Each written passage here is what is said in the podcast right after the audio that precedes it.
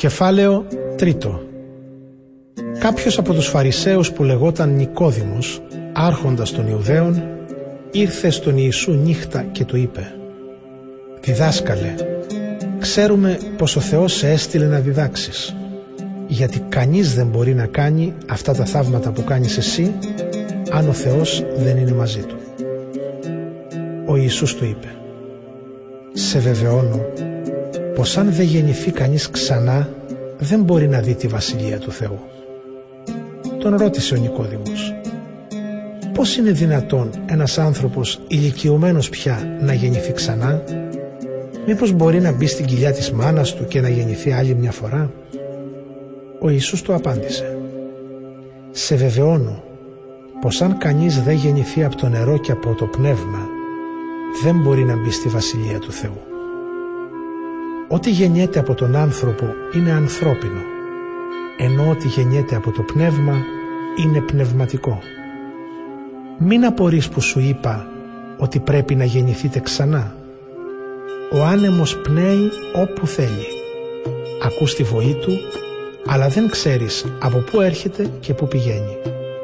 Έτσι συμβαίνει και με καθέναν που γεννιέται από το πνεύμα. Πώς μπορούν να γίνουν αυτά τα πράγματα; Ρώτησε ο Νικόδημος. Ο Ιησούς του απάντησε «Εσύ είσαι δάσκαλος του λαού Ισραήλ και αυτά δεν τα ξέρεις. Σε βεβαιώνω πως εμείς λέμε αυτό που ξέρουμε από πείρα και μεταδίδουμε στους άλλους αυτό που έχουμε δει με τα μάτια μας. Τη μαρτυρία μας όμως εσείς δεν τη δέχεστε. Αν δεν με πιστεύετε όταν σας μιλάω για πράγματα που συμβαίνουν στη γη πώς θα με πιστέψετε αν σας πω για πράγματα που συμβαίνουν στον ουρανό; Κανένας βέβαια δεν ανέβηκε στον ουρανό παρά μόνο ο Υιός του ανθρώπου που κατέβηκε από τον ουρανό και που είναι στον ουρανό. Όπως ο Μωυσής ύψωσε το χάλκινο φίδι στην έρημο έτσι πρέπει να υψωθεί ο Υιός του ανθρώπου ώστε όποιος πιστεύει σε Αυτόν να μην χαθεί αλλά να ζήσει αιώνια. Τόσο πολύ αγάπησε ο Θεός τον κόσμο ώστε παρέδωσε στο θάνατο το μονογενή του Υιό για να μην χαθεί όποιος πιστεύει σε Αυτόν αλλά να έχει ζωή αιώνια. Γιατί ο Θεός δεν έστειλε τον Υιό Του στον κόσμο για να καταδικάσει τον κόσμο αλλά για να σωθεί ο κόσμος δι' αυτού. Όποιος πιστεύει σε Αυτόν δεν έχει να φοβηθεί τη θεϊκή κρίση αυτός όμως που δεν πιστεύει έχει κιόλας καταδικαστεί γιατί δεν πίστεψε στο μονογενή Υιό του Θεού. Και να ποια είναι η καταδίκη. Το φως ήρθε στον κόσμο, οι άνθρωποι όμως αγάπησαν περισσότερο το σκοτάδι παρά το φως, γιατί οι πράξεις τους ήταν πονηρές. Κάθε άνθρωπος που πράττει έργα φαύλα μισεί το φως και δεν έρχεται στο φως γιατί φοβάται μήπως αποκαλυφθούν τα έργα του και κρυθούν.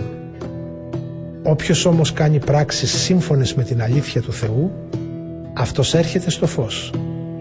Έτσι θα φανεί πως οι πράξεις του έχουν γίνει από υπακοή στο Θεό.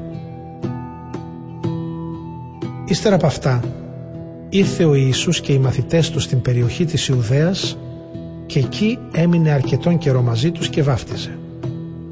Αλλά και ο Ιωάννης βάφτιζε τότε στην Ενών, κοντά στο Σαλίμ, γιατί είχε πολύ νερό εκεί και οι άνθρωποι έρχονταν και βαφτίζονταν, αφού ο Ιωάννης δεν είχε ακόμα φυλακιστεί. Έγινε κάποτε μια συζήτηση ανάμεσα σε μερικούς από τους μαθητές του Ιωάννη και σε έναν Ιουδαίο, σχετικά με το θρησκευτικό καθαρμό. Ήρθαν λοιπόν στον Ιωάννη και του είπαν «Δάσκαλε, αυτός που ήταν μαζί σου πέρα από τον Ιορδάνη αυτός που εσύ επίσημα τον παρουσίασες, αυτός τώρα βαφτίζει και όλοι πηγαίνουν σε αυτόν. Ο Ιωάννης απάντησε «Τίποτα δεν μπορεί να λάβει ο άνθρωπος αν δεν του είναι δοσμένο από το Θεό. Εσείς οι ίδιοι είστε μάρτυρες ότι είπα «Δεν είμαι εγώ ο Μεσσίας, αλλά είμαι απεσταλμένος πριν από Αυτόν». Γαμπρός είναι εκείνος που έχει την ύφη ο φίλος όμως του γαμπρού που στέκεται κοντά και τον ακούει είναι γεμάτος χαρά ακούγοντας τη φωνή του γαμπρού. Αυτή είναι η χαρά η δική μου και τώρα έχει ολοκληρωθεί. Εκείνο το έργο πρέπει να μεγαλώνει και το δικό μου να μικραίνει. Αυτός που έρχεται από το Θεό είναι ανώτερος από όλους. Αυτός που προέρχεται από τη γη έχει ανθρώπινη προέλευση και μιλάει ανάλογα. Αυτός που έρχεται από το Θεό είναι ανώτερος από όλους. Κηρύττει ό,τι είδε κι άκουσε. Κανείς όμως δεν δέχεται τη μαρτυρία του. Αυτός που δέχεται τη μαρτυρία του αναγνωρίζει ότι ο Θεός λέει την αλήθεια.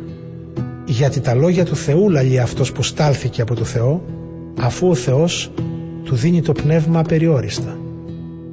Ο πατέρας αγαπάει τον Υιό και του έδωσε εξουσία πάνω σε όλα. Εκείνος που πιστεύει στον Υιό έχει αιώνια ζωή. Εκείνος που αρνείται να πιστέψει στον Υιό δεν θα δει τη ζωή, αλλά η οργή του Θεού μένει πάνω του.